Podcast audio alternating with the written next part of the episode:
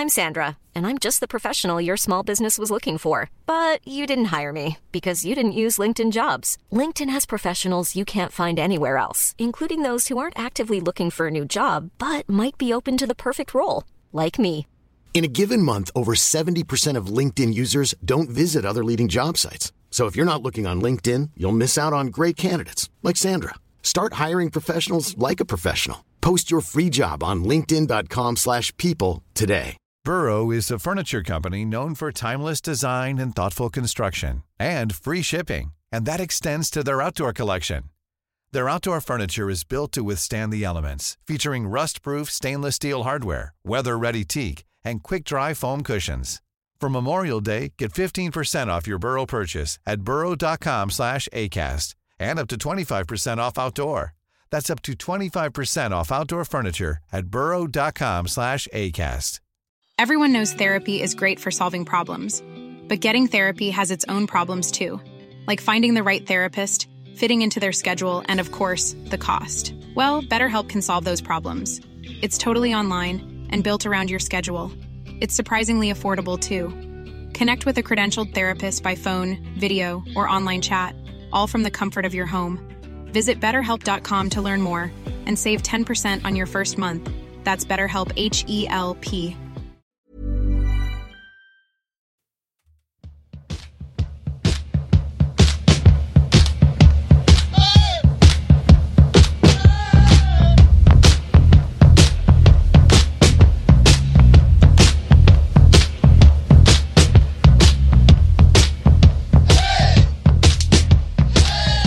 Hej och välkommen tillbaka till Poddplats H, en podd om hockey i allmänhet, sport i allmänhet och Björklöven i synnerhet. Jag vill börja den här veckan med att säga stort tack för all feedback som jag har fått efter förra veckans avsnitt kring säsongen 2012-2013, då vi äntligen tog oss tillbaka från division 1 till Hockey Allsvenskan. Så superkul med alla kommentarer och hälsningar och mejl och sånt som har dykt upp. Hur är läget, Josef, efter covid och allt det där? Ja, alltså jag har ju inte covid längre, men jag är ju inte riktigt i ordning ändå. Alltså man är ju... Ja, man har ju host och kraxning, så ni får ju ha överseende. Jag underlättade väl inte att vara till Södertälje igår. Innan jag var färdig så stod man... Jag hade ju som bestämt mig innan. Min röst, jag kan inte. Men man stod där och vrålade innan det var färdigt. Så det är ju vad det är. Men jag ska inte klaga övrigt. Och jag vill också stämma in i all tack, i ditt tack, eller vårt tack till, ja, som sagt, all feedback och alla uppmuntrande ord vi har fått runt det. Så är det. Så det tackar vi. Ja, hur är det själv förresten? Jo, men det är väl bra. Det är lite hurvigt ute nu. Det blås och så är det väl 11, 12, 13 grader kallt ute. Så att det är väl lite hurvligare än vanligt. Men det skulle bli typ 5+ i helgen, vad jag hör rapporter om. Så vi får väl se hur det blir. Och så. Men jag ska inte alls klaga. Det är väldigt bra med mig också. Jag måste bara säga på just om vädret. Det ska ju bli plus här också. Och jag tänker det är kanon. Då tinar det upp lite. Vi har ju haft vinter, men det är perfekt för vildsvinen. Vi ska väl försöka hinna ta någon innan nyår ändå, tycker jag. Så man får ta för- och nackdelar. Då är det ju slut på snö här, ska man ju tala om. Det behövs inte plusgrader i många timmar, så är det borta. Men vi har ju snö nu lite grann ändå. Vad man nu skulle ha den information, det vet jag inte. Men vi kan väl säga att i dagens avsnitt ska vi prata om, som vi brukar göra, truppläget. Det har ju faktiskt hänt lite grann där. Vi ska prata om matcher som har spelats, kommande matcher, och så ska vi gå en sväng förbi damlaget också. Så att vi tutar och kör. Välkommen! Ja, truppläget. Det har hänt en del sedan vi hade ett vanligt avsnitt för 2 veckor sedan. Dels så kan vi säga, det första som hände var ju att, ja, men vi visste ju att Thelin blev uttagen till juniorlandslaget och ska ju spela JVM, eller vara med. Han är med i truppen i alla fall för JVM. Om han spelar inte, det får vi väl se hur det blir. Men jag tror nog att någon match kommer han nog få. Så då vart det ju, ja, vi vet ju om att vi och vi har väl fortfarande ett SHL-lån i form av Brattström från HV71, men där har det blivit lite rokad också på målvakterna, så där är det inte säkert att han kommer att finnas kvar i HVs trupp, och därmed kommer ju vårat lån, SHL-lån för målvakter vara förbrukat, vilket då har gjort att vi har lånat in Alex Deorio från Östersund. Vad har du för tankar kring det? Ja, jag tar en fråga från vänster först. Vet du om Brattström försvinner från HV på ett eller annat sätt? Det finns ingen, så att säga, out att det där lånet kan hävas på något sätt om inte han är kvar, eller är det? För jag tror jag har hört någonstans att ja, men det är bränt helt enkelt, oavsett vad som än händer.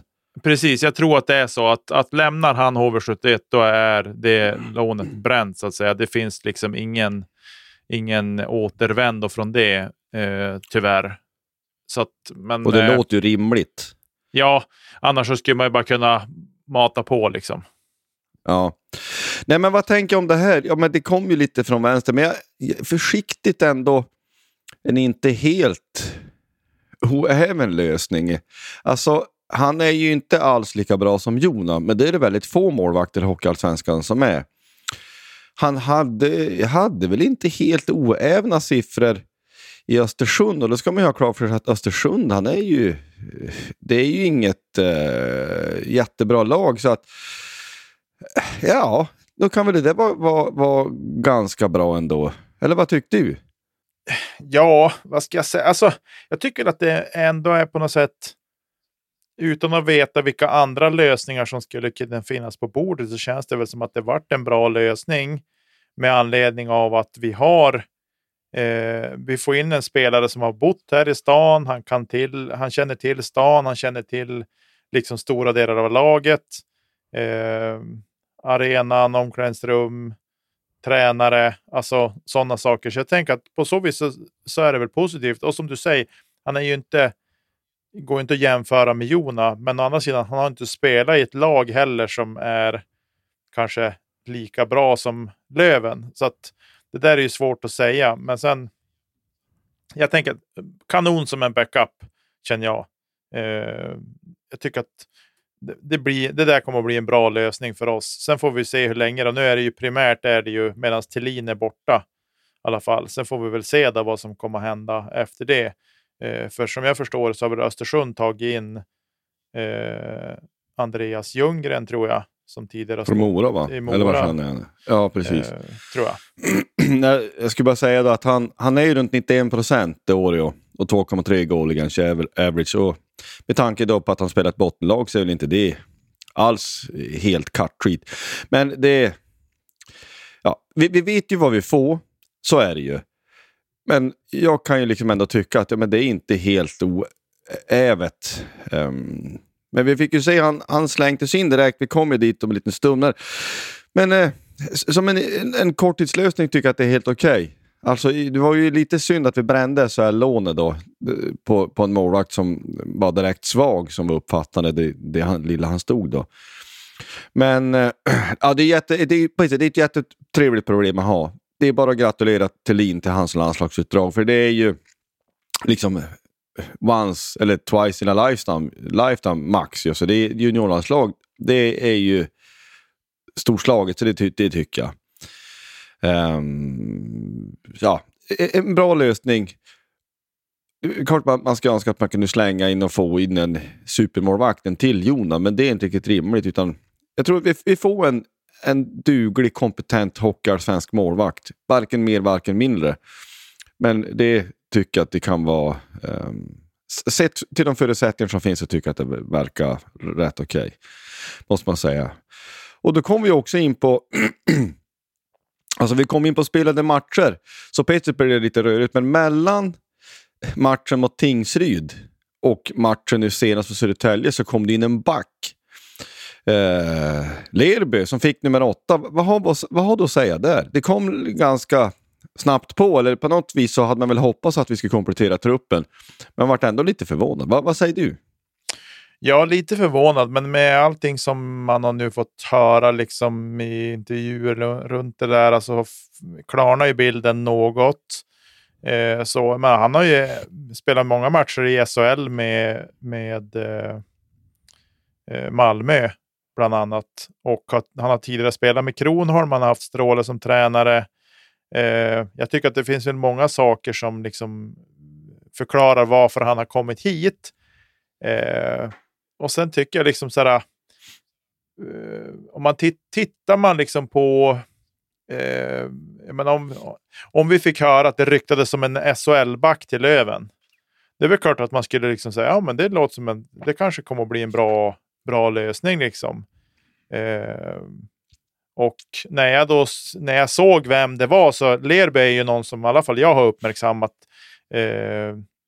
men för mig själv när jag har suttit och sett SHL-matcher, att det där är en duktig back.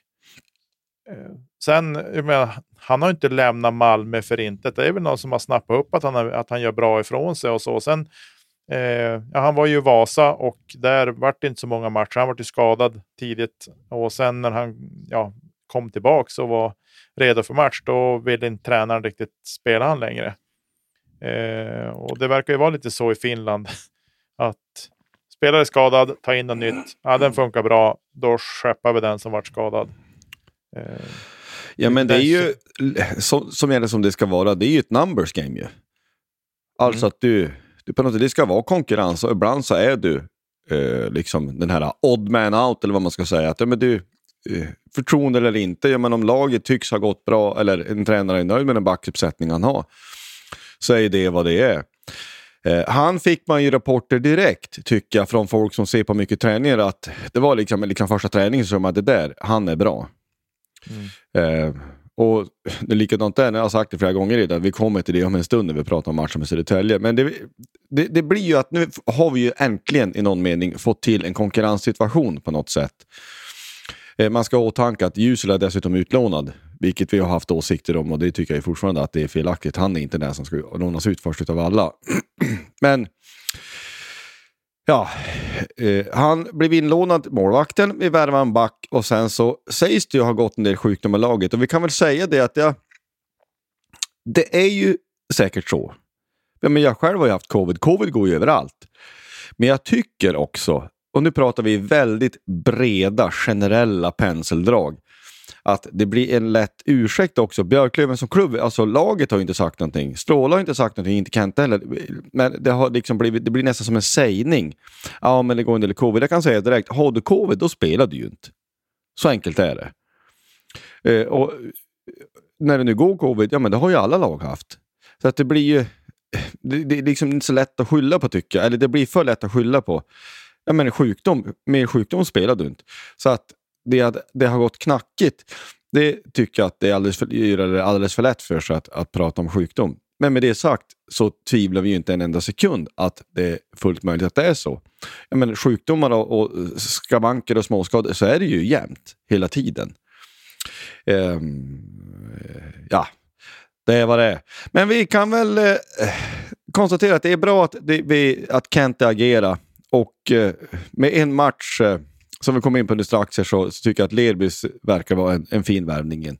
Men vi fortsätter att gå in på matcherna kanske.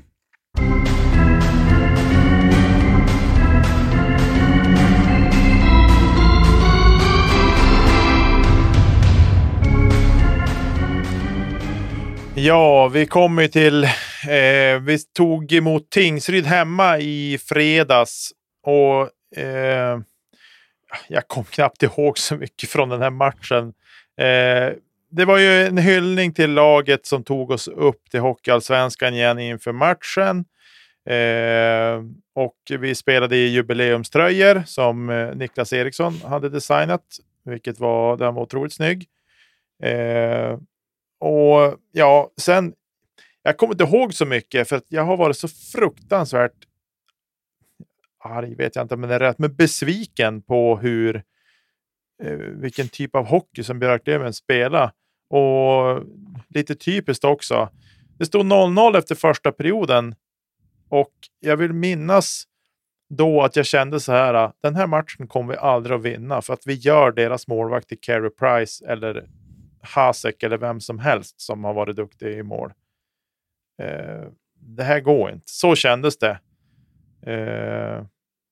Vad hade du för tankar kring den första perioden? Nej, men det ligger ju lite i linje. Jag tycker att vi är alldeles för runda. vi skapar väl en del, men vi sticker ju inte i nosen riktigt där det gör ont. Eller där man kan skapa riktigt heta chanser. Det har varit lite grann att vi blir så lätt att försvara oss emot. Vi har ju tjatat om det många gånger att ja, men vi ska med in till döden ska vi båga upp samma sida där pucken är jämnt. Och då behövde du bara inom citationstecken som motståndarlag liksom belasta den sidan, så kommer vi ofta köra fast. Det spelet tror jag säkert kan fungera, men då måste vi vara skickligare, vi måste vara snabbare och slå hårdare pass och allt det här. Och det gör vi ju inte. Vi tar ju ändå ledningen mitten på andra där någonstans, och Nörsleby får in den där och det. Och tänk mig, ja, men det kanske ändå ska kunna gå vägen. Men det tar ju bara några minuter. De har ju kvitterat innan andra perioden är slut. Och det är som du säger, det är som en enorm frustration. Man tänkte, men vi spelar en match mot Tingsryd hemma. Vi hyllar laget 12-13. Att det huvudtaget ska kunna stå och väga inför en tredje period. Inte ett ont om Tingsryd, men en sån här match. Med de omständigheter som finns. Så det här ska ju vi städa av. Det tycker jag. Mer eller mindre. Med all respekt till Tingsryd. Det här är en match som vi ska bara vinna. Känslan var ju också, som jag tror att vi skrev åt varandra, att ja, men nästa mål kommer vi vinna matchen. Krånglar vi in 2-1, då är det stor chans att vi kommer att kunna ta oss ur det här. Men de gör ju 1-2 i powerplay. Och då tänker jag, jaha, det var det. Inte en chans att vi vänder här. Sen så, ja, det hann bli lite dramatik i alla fall. Vi tar ju ut målvakten och så gör de ett i öppen kasse. Det blir med ett vansinnigt. Och sen så krånglar vi ändå in den med dryga halvminuten kvar, och det är för lite tid. Men vi ger ju någon slags push där för att det ska försöka gå. Och det gör ju inte. Utan vi förlorar 2-3 hemma. Och det är inte minst en sån här match. Och jag tycker det är så enormt frustrerande. Men det kanske ofta är så att när man gör såna speciella grejer så kanske det inte bara enkelt. I och för sig så vann vi ju när vi hade de här Lokats-tröjorna mot Västerås. Den matchen vann vi, minns jag. Så det, jag vet inte vad jag försöker säga med det, om det blir en extra press när du gör någonting. Jag måste också säga, jag håller med dig, det var vansinnigt snygga tröjor. Men det var man ju inte förvånad över på ett sätt, och det är Niklas som har gjort dem och allt det här. Men man är ju enormt besviken. Och då, jag tänkte ju då, i och med att vi hade satsat på ett specialavsnitt, så pratade vi ingenting om så läget i Löven. Men det var man ju beredd på att ja, men nu kommer man ju vara fullständigt vansinnig. För man utgick ifrån att ja, men Södertälje, där kommer jag stå 0-3 efter 10 minuter. Där kommer vi inte ha en enda chans, för de är jätteformstarka och som vill spela. Så man tänkte, ja, men nu är det kris. Vad är det för orsaker till den? Vad är det för lösningar? Nu ska alla avgå. Stäng igen hall, nu skit vi det. Alltså man var ju så otroligt frustrerad. Men om man då kan försöka zooma ut och lugna ner sig och försöka vara något konstruktivt, så någon slags kris har det ju varit, och den är vi ju inte ur. Fast vi nu har vunnit en match som vi alldeles strax kom till. Alltså på över 10 matcher har vi inte tagit en 3-poängare. Spelet har sett väldigt knackigt ut. Och jag tycker också att klubben som sådan har... Eller klubben som sådan, ledarskapet. Stråle har sett stressad ut. Han har varit kort i tonen. Och han är ju kanske inte ens när det går bra den som, liksom, som uppfattas som sympatisk. Det behöver man inte göra. För min del handlar allt om att vinna. För mig spelar det ingen roll vem som tränar över. Bara vid min matcher så får det vara vem som helst. Han får vara hur otrevlig som helst. Och jag säger inte att Stråle är otrevlig. Men alltså, för mig spelar inte det någon roll. Ett ledarskap som fungerar kan se ut på lite olika sätt. Men min upplevelse har varit att man har ställt sig frågan, jag undrar hur mycket förtroende Stråle har kvar. Man kan ju lätt slänga sig med det här uttrycket att tappa omklädningsrum, och där ska ju alla ha cred för att hittills har det ju inte sagt någonting om något sånt. Men vi måste ju ta upp den här det som har varit i VK, där Stråle efter en match säger att nej, men det har varit så som press på spelare så att de pallar inte riktigt, för det har stått så mycket i tidningarna. Och det reagerar jag på, för jag har ju väldigt svårt att se. Ja, men vänta här nu, du har gamla rävar som Rahimi, du har Schilke, Powell och sådana. Jag tror inte de bryr sig ett smack av vad som står i VK eller någon annanstans. Jag tror inte att de tar på sig en extra press på någonting så. Och sen så yttrar sig Wiklund i VK då, det var väl matchen efter, om att ja, men det kan jag inte hålla med om. Och som VK säger det, skriver det, så har han sagt, ja, men det tycker jag inte Stråle kan yttra sig om. Det har väl inte han mandat att säga. Vad säger du om det här, det som har varit? Jag tycker att det är olyckligt att det har kommit ut på det sättet. Med lite distans ska vi säga. Vi är ju lite sena på bollen ska vi ju säga. I och med att vi förra veckan hade avsnittet där. Specialavsnittet. Så vi ska inte riva upp det för mycket. Men lite så här. Jag tycker att det är en reaktion på en stressad och pressad tränare. Det är väl egentligen där jag har landat någonstans. För jag tror att spelarna liksom lever med den här pressen hela tiden. Går det bra så ska man kunna väga emot det. Går det dåligt ska man kunna stå emot det. Jag tror att det är som en konstant press oavsett vart man är. Det är klart att det går lättare att spela hockey när man vinner matcher. Men jag tror att då blir pressen att nästa match, alltså när du börjar radda upp ett par vinster på raken och inte förlora, ja men då börjar det bli press när vi tar emot Almtuna hemma eller Östersund hemma, ja men då ska det vara 3 poäng. Allt annat är ett fatalt misslyckande än hur bra vi har spelat men vi får inte in pucken. Så det är också en sorts press som ska hanteras. Så att jag tror att det där är lite grann av en lika mycket pressad och stressad Stråle som att spelarna skulle vara påverkade utav det. Jag tycker att på något sätt någonstans i det här också blir det så här, nu ska de gotta sig i det här på något vis också kan jag känna. Det är absolut att det har varit många saker som har gått att ifrågasätta och så, men jag tycker att det har blivit liksom så här vi ligger där vi ligger i tabellen. Har vi legat 12, absolut. Då skulle stora sågen fram. Men vi ligger ändå högt upp i tabellen. Så jag tycker att man får vara lite försiktig med att kasta ut stämplar. Eller liksom lägga att det är kris. Någon sorts minikris eller oro eller stök i gruppen har det ju varit. Alltså någonting har det ju varit. Sen vad det beror på, ja men det vet vi ju inte. Det har vi liksom inte fått i klartext.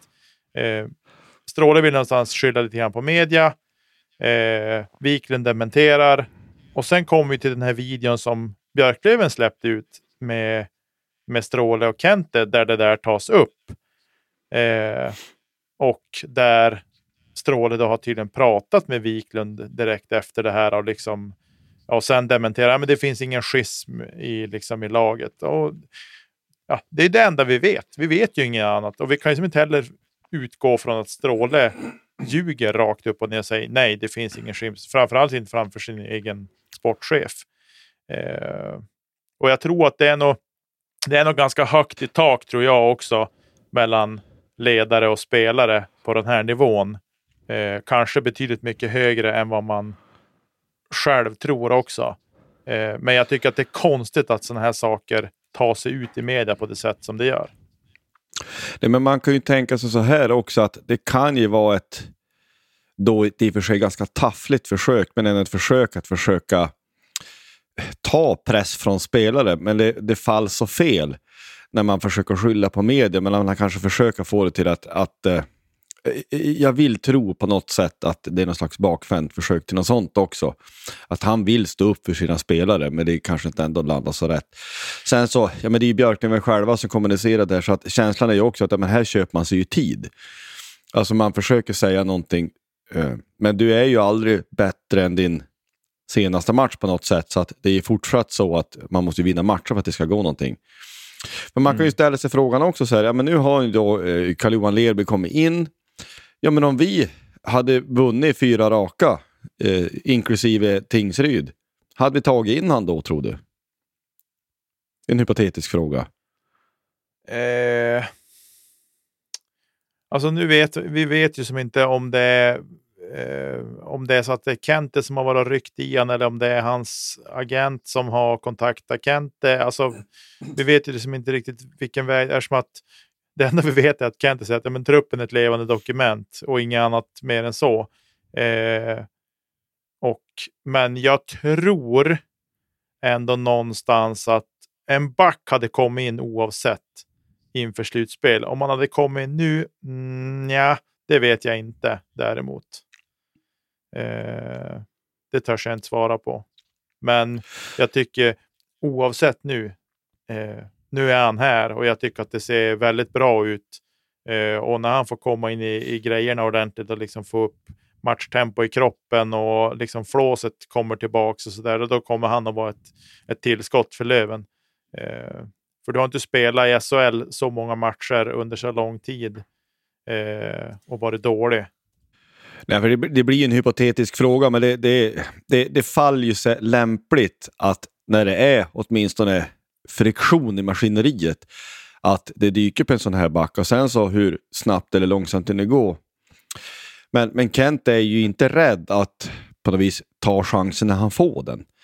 Heller det, vilket jag är väldigt tacksam över. Där ska vi komma ihåg att han, det är lätt att kritisera, man tycker att det ska hända grejer, vilket ju det ska. Men jag menar, tidigare ledningar har ibland varit, det spelar ingen roll, utan vi har varit mycket trögare till att värva, som det måste man ha med sig. Ja, absolut. Men det är klart, det har inte känts bra, och jag tyckte också att det var en ganska okontroversiell åsikt att här har Stråle kört fast, och frågan är hur mycket. Man kan faktiskt med fördel, alltså de senaste 13 matcherna fram till matchen mot Södertälje, då hade vi tagit exakt lika många matcher som de 13 matcher som krävdes för att Garpen skulle få sparken i Djurgården. För att ha lite perspektiv. Jag tror att det var så. Alltså att rent poängmässigt så hade då på ett sätt då inte vi mindre anledning att fundera på en annan tränarlösning till och med än vad Djurgården hade. De valde att trycka på knappen, vilket ju har fungerat för dem. Det går inte rakt av överföra våra situationer som klubbar. Det kan vara väl värt att ha med sig. Och det jag skulle säga också, att vi hade med oss Niklas Mörling, en djurgårdare, för några avsnitt. Det kan man gärna lyssna på igen.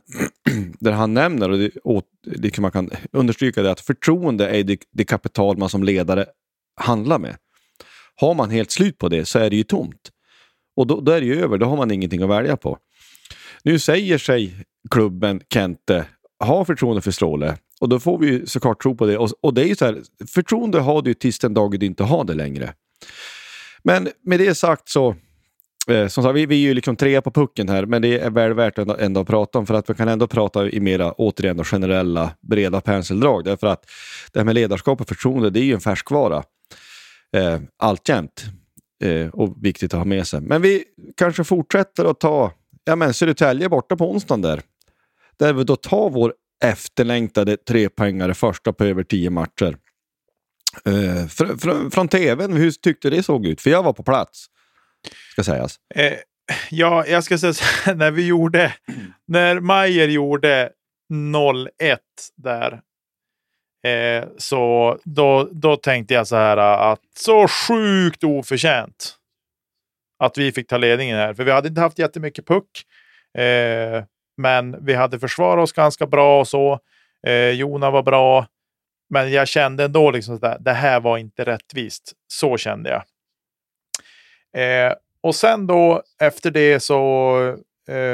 ja, men vi tog oss ju lite grann där, tycker jag. Alltså vi fick som liv i grejerna där. Vi fick den energiboost som behövdes. Och man tar det ju alla dagar i veckan att det blir så där. Att vi... Jag menar, att vi kan trycka in en puck och liksom få avbryta deras liksom energi lite grann. Och sen när vi trycker in 2-0, så då kände jag det, ja men du, det här kan ju faktiskt gå väl. Det här, nu spelar vi riktigt bra hockey. Och då tog vi verkligen udden av Södertälje. Och jag tror att det var på andra eller tredje returen som Powell tryckte upp pucken i nättaket. Och jag tycker att faktiskt i den här matchen, det var jättemånga spelare som var väldigt bra den här matchen. Men jag tycker faktiskt att Kim Johansson gjorde det bra den här matchen. Ja, nej men så är det. Och där, jag tycker att det var också tydligt att vi spelade enklare. Vi hade några lite längre anfall, men ibland är det som att vi har en förmåga eller en tendens att snurra mycket utsida. Inte minst det första, men även resten av matchen. Men första tycker jag var ganska tydligt att ja, men här lastar vi ganska mycket på kasse. Gå på kasse, försöka skymma sikt och gå på avslut. Och båda målen som vi gör det första är ju lite resultatet av det. Deras målvakt, den här Thomas Scholl heter han väl. Han släpper en retur, och inte minst andra som du säger då. Han släpper en retur. Han gör en jättebra räddning. Jag trodde att Papoli skulle raka in det, men det kom en till retur på det då, så som du säger då, så sprätta Powell upp den där då. Men det är liksom, det är trafik på kasse, det är trångt och det är pucken studsar kommer över, och Meyer som den målskivan är, han har ju den här förmågan att, ja men det är lite på den visan, men man kan tycka att det är bara tur. Han står på rätt ställe. Ja men det, under en hel karriär så är det ju inte bara tur. Jag vill också få sagt att hans frånvaro av segervrål eller målfirande när han gör 1-0, det kan ju till en sån som Wessel kanske ta och lära sig av. Han har spelat Södertälje, han vill respektera det faktumet, så att han... Hey, it's Danny Pellegrino from Everything Iconic. Ready to upgrade your style game without blowing your budget? Check out Quince. They've got all the good stuff, shirts and polos, activewear and fine leather goods, all at 50 to 80% less than other high-end brands. And the best part? They're all about safe, ethical and responsible manufacturing. Get that luxury vibe without the luxury price tag. Hit up quince.com/upgrade for free shipping and 365-day returns on your next order. That's quince.com/upgrade. Hiring for your small business? If you're not looking for professionals on LinkedIn, you're looking in the wrong place. That's like looking for your car keys in a fish tank. LinkedIn helps you hire professionals you can't find anywhere else, even those who aren't actively searching for a new job but might be open to the perfect role. In a given month, over 70% of LinkedIn users don't even visit other leading job sites. So start looking in the right place. With LinkedIn, you can hire professionals like a professional. Post your free job on linkedin.com/people today. Han är ganska modest. Och det tycker jag är snyggt, vem den är. För det där ser man ju ganska ofta, att spelare som har bytt klubbar, att man, när man möter sin gamla klubb så är man försiktig. Och det tycker jag är väldigt snyggt. Nej men det var, jag tycker... Känslan på plats var kanske inte riktigt att oj, vad orättvist, och det är kanske inte det du säger, men jag tycker att vi gör en bra första period. Jag tycker inte att det är orättvist att vi tar ledningen. För det kanske vi liksom ska säga direkt. Jag tycker att det var tydligt direkt att här har vi ju skruvat på spelet. Här har vi ju gjort någonting. Vi checkar inte lika hårt eller vettlöst som jag tycker att vi har gjort. Till exempel som mot Tingsryd, där vi blir så lätt överspelade och vi får för långt lag. Här är det egentligen bara en som går riktigt högt och försöker checka lite, vilket innebär att vi kan ställa upp lite mer styrspel kanske, vilket gör att det blir tättare i mittzon och vi får ner deras fart. För det ska ju sägas att vi möter ett väldigt formstarkt Södertälje, som om de hade vunnit den här matchen hade de gått förbi oss i tabellen. Eller de var väl förbi innan den här, och sen så hade de en match mindre spelad. Som det nu är efteråt kan vi säga att ja, men de har 44 poäng och vi har 45, men en match mer spelad. Ja, det blir lite rörigt, ni fattar det där. Jag tycker att det var tydligt. En annan sak som jag tyckte var ännu mer tydligt, det är ju det här att våga ut mot sarg jämt. Vi har fanatiskt och frenetiskt gjort det, vilket också har gjort, och precis som mot Tingsryd, att det blir lätt att försvara med. Här är det helt uppenbart att vi inte konsekvent gör så hela tiden, utan här kan vi värdera och välja att åka, byta sida, antingen att man slår ett hårt pass över till andra backen, eller att mottagande back som är på den sidan där pucken läggs ner djupt väljer att själv transportera den över, vilket ju gör att det blir svårare för Södertälje. Jag uppfattar som att de blev lite förvånade över att vi spelar så, för att de försökte belasta pucksidan, men när vi då var det pucksida lite annorlunda så vart det så ja, men vi kom lättare utifrån. Jag tycker att det var jättetydligt. Tänkte du på det någonting? Ja, lite grann, och jag tänkte på det att de gånger vi körde fast så gjorde vi just det misstaget som du pratar om nu, att vi har gjort under så lång tid. De gånger körde vi fast, vi fick inte ut pucken då. Och så fick vi några långa byten emot oss. Och framförallt i andra perioden så var det några sådana. Men jag håller med dig. Det var skillnad idag. Och jag tycker också att det var ett par gånger liksom säga, men vi vågar skicka icing också. Om vi var tillbaka pressade liksom säga, men få ett stopp i spelet. Vi får liksom, ja men andas lite. Vi får en 50-50 chans i alla fall i tekningen, och kan vinna den och ta ut pucken på så vis då. Men absolut, någonting var annorlunda. Sen vet man säga, ja men Fortier var inte med till exempel. Han ska bli pappa i dagarna här. Jag tror till och med han har fått. Jag är inte riktigt säker. Jag tycks ha sett dina flöda. Men jag vet inte om det varit en flicka eller en pojke oavsett. Så... Fortier är ju en sån spelare som vill sätta hög press och gå hårt. Liksom. Nu var inte han med. Jag tror inte att det är på grund av det vi inte går lika hårt. Ja, men vi försöker väl, det är väl till viss del också Sjögren, att vi vill väl utnyttja deras snabbhet. Han är snabb och han är duktig på det där. Men för vi lyckades ju vid flera tillfällen ändå. Fast det var ju inte liksom sådär, något trap-hockey alla NHL och New Jersey Devils på 90-talet där vi liksom stod bara och väntade med 5 gubbar i mittzon. Så var det absolut inte. Men vi var lite mer försiktiga med det. Var ju flera gånger vi ändå lyckades checka fast. Alltså den som checkade var det. Alltså man gick på rätt gubbe. De hade inte hunnit vända upp utan att vi erövrade i pucken. Flera gånger. Meyer han slår ju till igen det andra. Och det är ju ett sånt där fantastiskt hockeymål. Lerby slår ju en stenhård pass där Meyer behöver ha klubban i isen. Och så styr han in den där. Jag tycker också att vi ska notera Mannings pass före det. Också. Manning slår ju en stenhård pass till Lerby. Så att det är ju en spelvändning som kom väldigt snabbt. Och ibland är sådana här, man kan tycka att det är flyt, men det är också ett jättebra hockeymål. Målvakten är chanslös, det är jättesvårt att ta den där. En sån där styrning kan väl gå lite var som helst, men det blev perfekt att han gick in där då. Mm. Sen så är det väl inte konstigt, alltså vi gör ju 40 minuter bra borta hockey de 2 första perioderna. Sen så är det ju inte konstigt att SSK går ju före.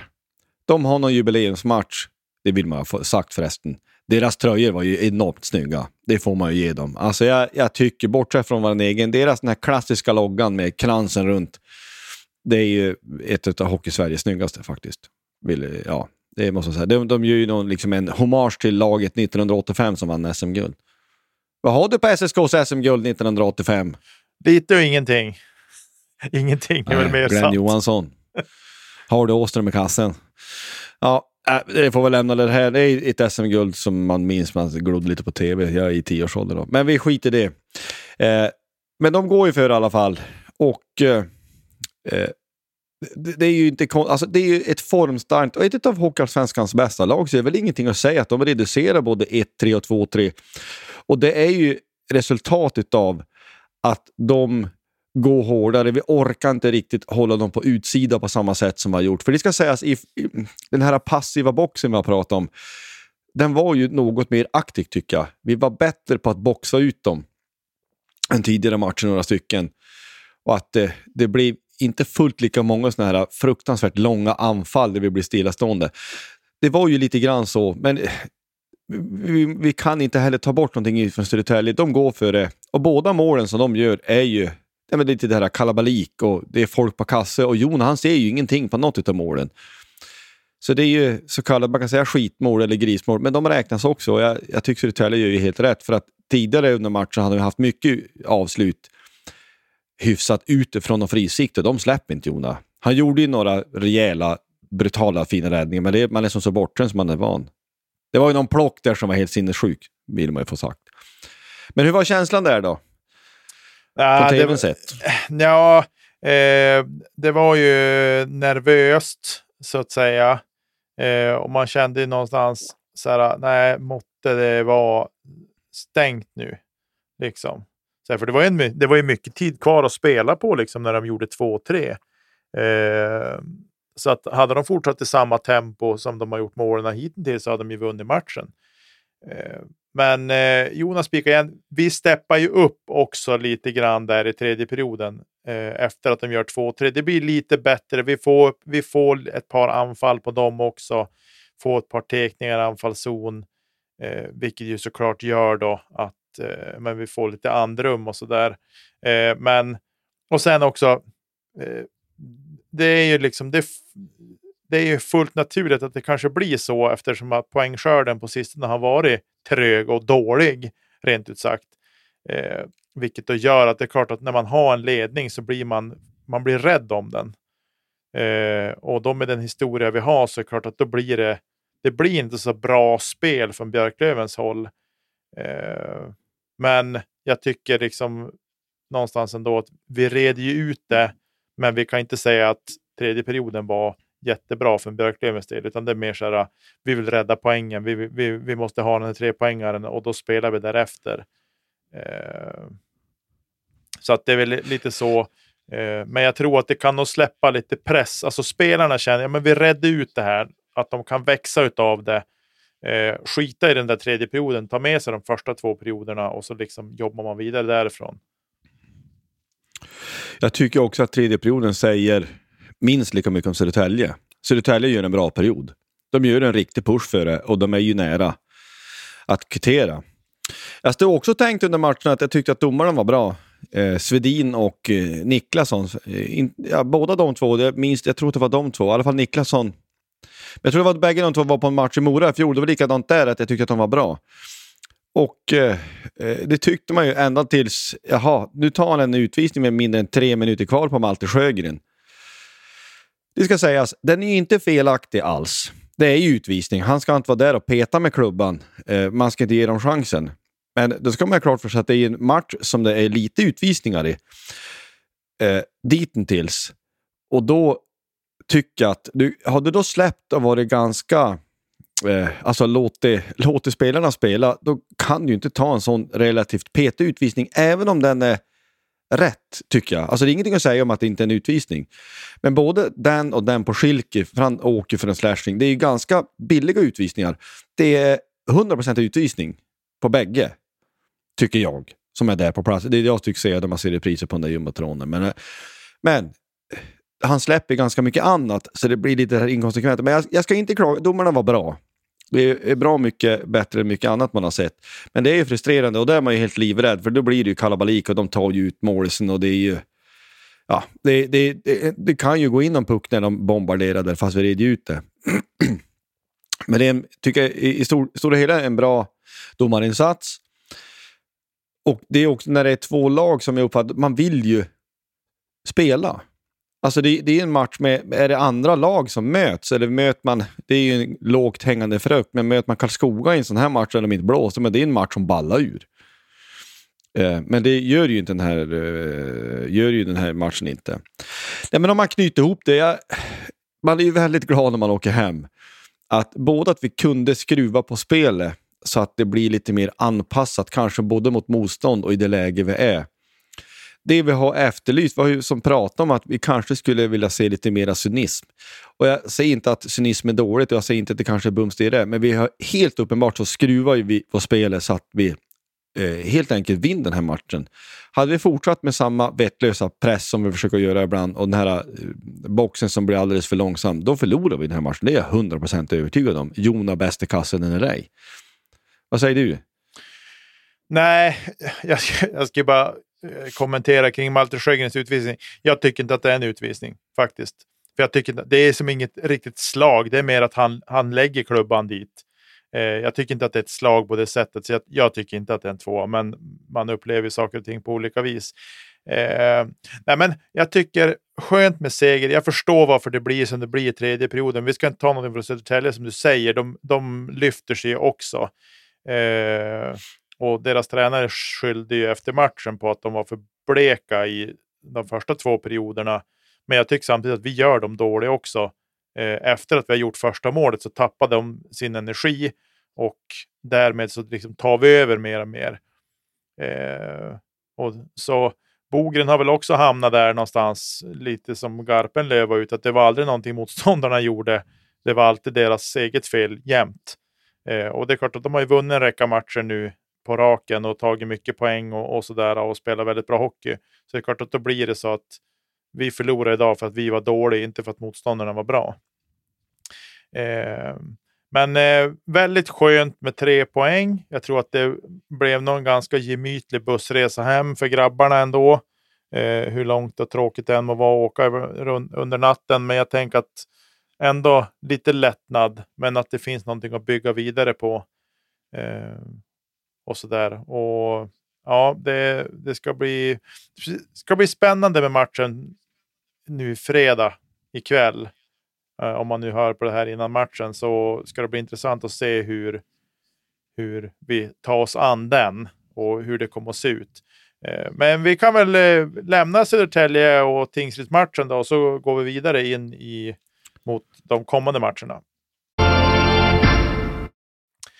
Ja, Karlskoga hemma fredag kväll, och jag tänker väl att det här är en sån match som att nu är det lite upp till bevis.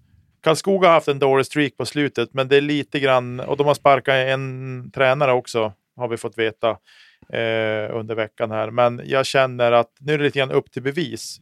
Oavsett var Karlskoga ligger i tabellen och deras trend, så är det lite grann upp till bevis nu för den här gruppen och se om de kan bygga vidare på det de gjorde mot Södertälje. 100%. Ja, men det här är en sån här match att här skulle det bara vara gasen i botten. Och då menar jag inte gasen i botten med något vettlös forecheck eller något annat, utan att vi ska ha en bra vettig gameplan. Vi har med Södertälje-matchen. Och det här är ett perfekt läge att kunna få till ett statement att det har vänt. Kan vi vinna den här? Om vi kan vinna den klart till och med, då på något vis kan man ju säga att ja, men en gång ingen gång, men två gånger en vana, brukar man väl säga lite slarvigt. Får vi till det, så då, det vore så otroligt bra för oss som vi fick till det. Då kan man säga att ja, men nu har vi kanske i alla fall en klar början på vändningen utav en trend. Så det tycker jag. Sen är ju Karlskoga i sånt här lurigt lag, vi mot världen, och man vet liksom aldrig vad man får ifrån dem. Ibland är de bara tuta och kör och du hänger inte med riktigt vad som händer, det snurrar överallt.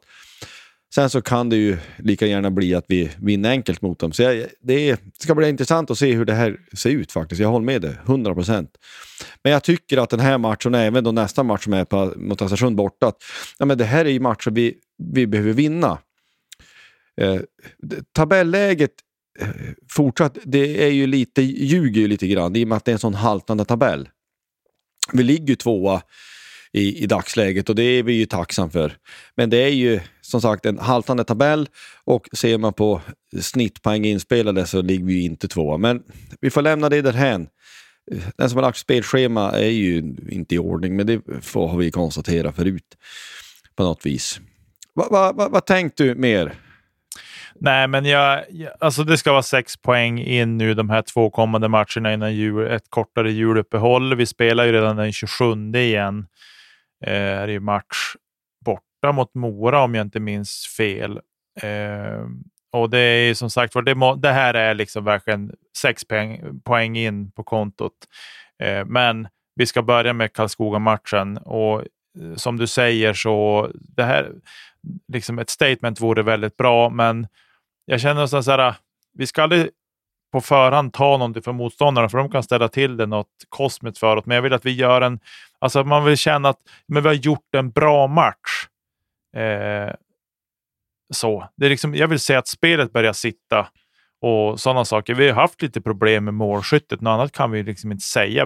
Vi har haft liksom bra lägen i boxen och liksom, men vi har inte lyckats snipa dit dem. Men jag skulle vilja se en riktigt bra, alltså att man får känslan av att vi har spelat en bra hockeymatch. Och jag tror att gör vi det mot Karlskoga, då kommer vi att vinna också. Sen kanske vi kanske inte vinner med 5-0 eller 5-1 eller så. Men att vi vinner matchen och att vi gör det på full tid. Det känns superviktigt. Östersund borta.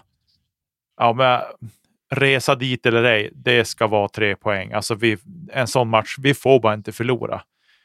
För då tror jag att då kommer vi, om vi vinner mot Karlskoga hemma nu och så sen tappar vi förlorar borta mot Östersund, då har vinsten mot Södertälje och Karlskoga, de har vi nästan lite grann kasta i papperskorgen. För det är liksom, nu testas ju gruppen ordentligt efter allt som har varit nu med många matcher utan poäng, eller poäng har vi tagit, men liksom så här, utan 3-poängare. Och det har varit skriverier och det har varit snack och grejer. Så då känns det som att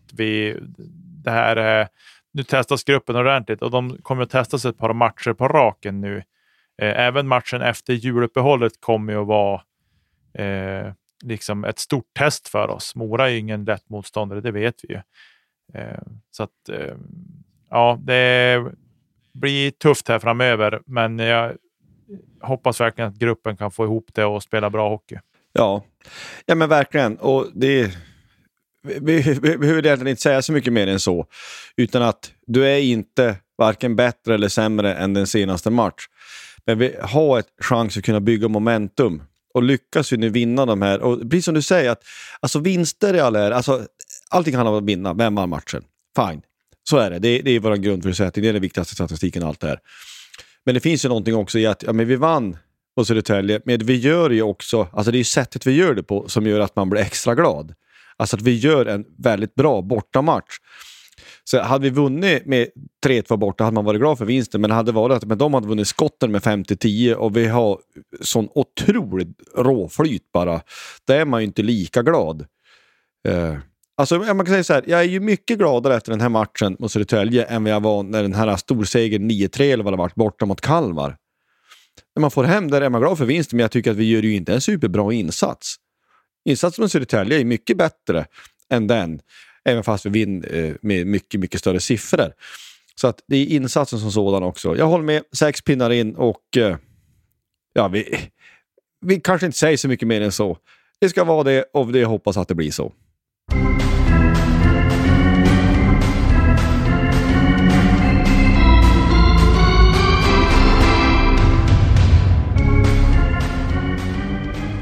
Jajamensan, damlaget har ju spelat sina matcher också och de har nu spelat färdigt deras serie nationella damhockeyligan heter väl den. Och de ska nu då gå vidare mot jublet efterspel här som blir allsvenskan som de kallar det för. Vi kan väl ta de matcher som de har spelat. De har ju spelat mot Modo Hockey, de har ju 2 lag och det är deras andra lag de mött. Där har de vunnit med 8-1 hemma. Sen vinst borta mot Timrå. De mötte Timrå back-to-back. Vilket ju kanske är fiffigt sett till ekonomi och åka långt och sådär.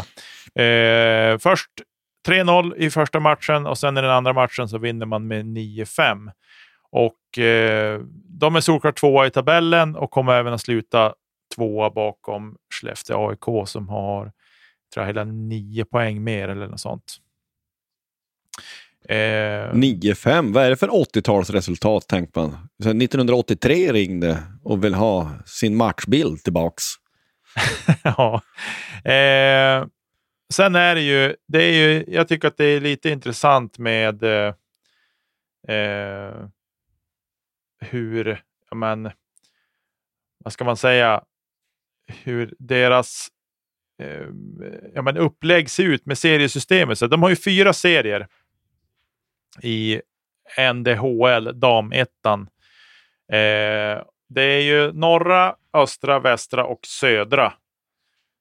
Och om vi då tar och tittar i liksom tittar man över alla de här tabellerna så kan vi säga så här att Björklöven skulle ligga, hade alla lag spelat i samma serie så hade med de inspelade poängen som Björklöven hade de legat 7:a i tabellen. Men de är som sagt var 2:a i den här norra serien då. Och vi är 9 poäng bakom Skellefteå. Och vi är hela 16 poäng före Modo Hockey. Men då har de 2 matcher mindre spelade. Så det kan sluta med att det är 9 poäng. Men saker samma. Det är några saker som sticker ut här. Färjestad BK. De leder ju den västra serien. Ska vi säga. Och de har på 14 matcher tryckt in 162 mål och endast släppt in 5. Det är en hyfsad plus minus du. Det är ju bisarrt. Och sen det är klart, vi fattar att den här liknelsen haltar lite grann. Man möter ju inte samma lag, man vet inte hur det är. Men Färjestad, de kanske gör något liknande som Frölunda gjorde i fjol. Att de liksom på något vis har tryckt in resurser i damlag och helt enkelt vill försöka se till att gå upp bara. Jag har ingen aning, borde väl ha koll på. Men jag försöker hålla mig undan Färjestad också. Fast man bor nära. Vi ska säga så här, de har spelat 2 matcher lika som har gått i förlängningen då. Där de vunnit 1 på straff och 1 i övertid då. Så de har inga förluster heller på de här 14 matcherna. Så att det har ju ändå varit jämnt i några matcher, det kan vi ändå konstatera. Sen vilka det är som har stått för motståndet när det har blivit lika, det tänker jag inte kolla upp heller. Men det var en intressant, jag såg att de stack iväg så fruktansvärt i plus minus. och så. Men det 8 lag i den serien säger jag. Ja, men strunta i det. Intressant, men vi kan väl försöka gå igenom så långt vi förstår hur, om nu Björklöven ska ta sig upp, hur måste de bäras åt då? Jo, kvalet till SDHL, det ser ut så här att nu efter jul här så blir det en allsvenska. Och där det då är 6 lag i den norra serien och det är 6 lag i den södra serien. Det vill säga att topp 3 från de här 4 serierna slås ihop till 2 serier då. Och jag vet inte om det är regionmässigt mer att man alltså geografiskt tittar på vart de, hur de ligger. Ja, jag uppfattar det så att det blir 2 allsvenskor och den kommer kallas för norra och södra. Men det är inte per automatik att vi säger att det är norra och västra som slår ihop på södra och östra, utan man kommer väl att försöka pussla ihop utifrån vars lagen rent geografiskt ligger. Så jag uppfattar det i alla fall. Precis. Och då de här lagen som nu spelar i norra och södra, det är alltså 6 lag i varje. De gör upp om 4 platser, så det är ganska, vad ska vi säga, goda chanser att ta sig vidare till playoff. Så kan vi väl säga. Så att 1-4 i norra allsvenskan och 1-4 i södra allsvenskan, de går alltså vidare till playoff 1.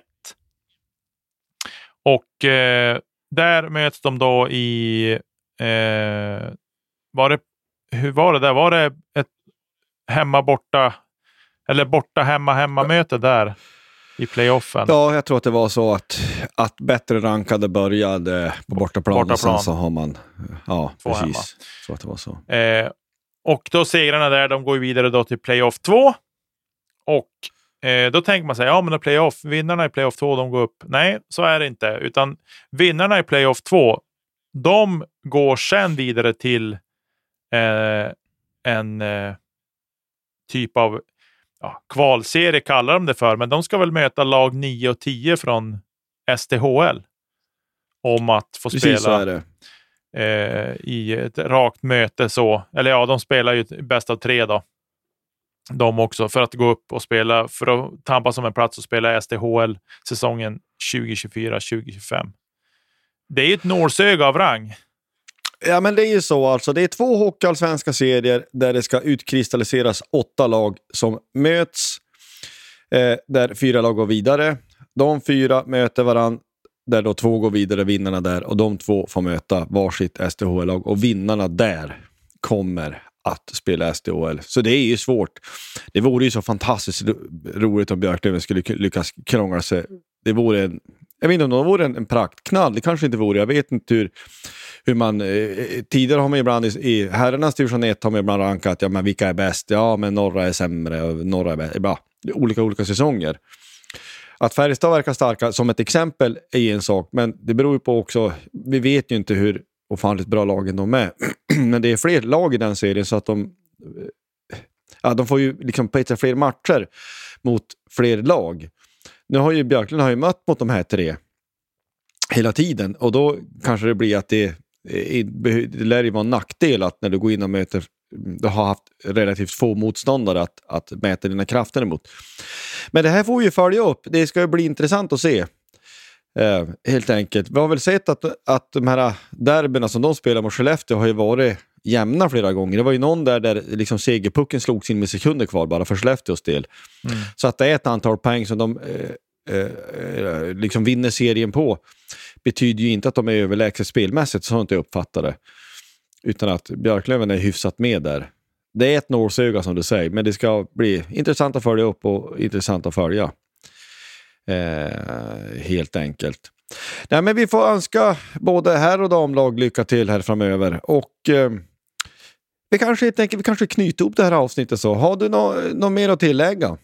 Nej, jag har inte det, utan nu vankas det ju jul här och så, men vi ligger så pass bra till med våra släpp så att jag tror att vi kommer att kunna lösa både inspelning och släpp i god tid och så att, utan att det ska vara några större problem, tänker jag. Och så. Men jag vet inte, Josef, ta oss ut ur det här du. Ja, vill man nå oss som sagt, som en del gör, och vi som sagt, vi tackar för alla uppmuntran som vi får och vi nöter på här och Som nu senaste matchen med Södertälje, när folk som man inte känner kommer fram och hälsa och tacka för det vi gör. Det uppskattas. Vill man ju få det sagt. Vill man nå så har vi en mail, poddplatso@gmail.com, dit man kan mejla oss. Man kan nå oss på DMs på Instagram, Facebook och X, där vi också finns. Och som sagt, om inte annat så syns vi också på en läktare på ett eller annat sätt. I övrigt får vi säga tack för att ni lyssnade och Forza Löven. Ha det gott hörni. Hej då! Hej hej! Vi vill ha mer! Mycket mera än så! Hej hej! Vi vill ha mer! Även dagen därpå!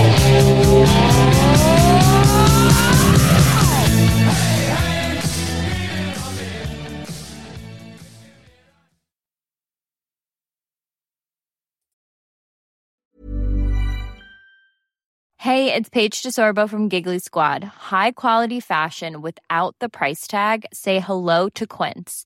I'm snagging high-end essentials like cozy cashmere sweaters, sleek leather jackets, fine jewelry, and so much more. With Quince being 50 to 80% less than similar brands.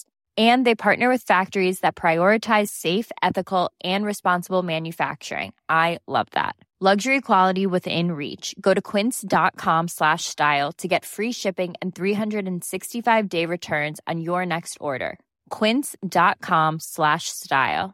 Mom deserves the best, and there's no better place to shop for Mother's Day than Whole Foods Market. They're your destination for unbeatable savings. From premium gifts to show-stopping flowers and irresistible desserts, start by saving 33% with Prime on all body care and candles. Then get a 15-stem bunch of tulips for just $9.99 each with Prime. Round out Mom's menu with festive rosé, irresistible berry chantilly cake, and more special treats. Come celebrate Mother's Day at Whole Foods Market.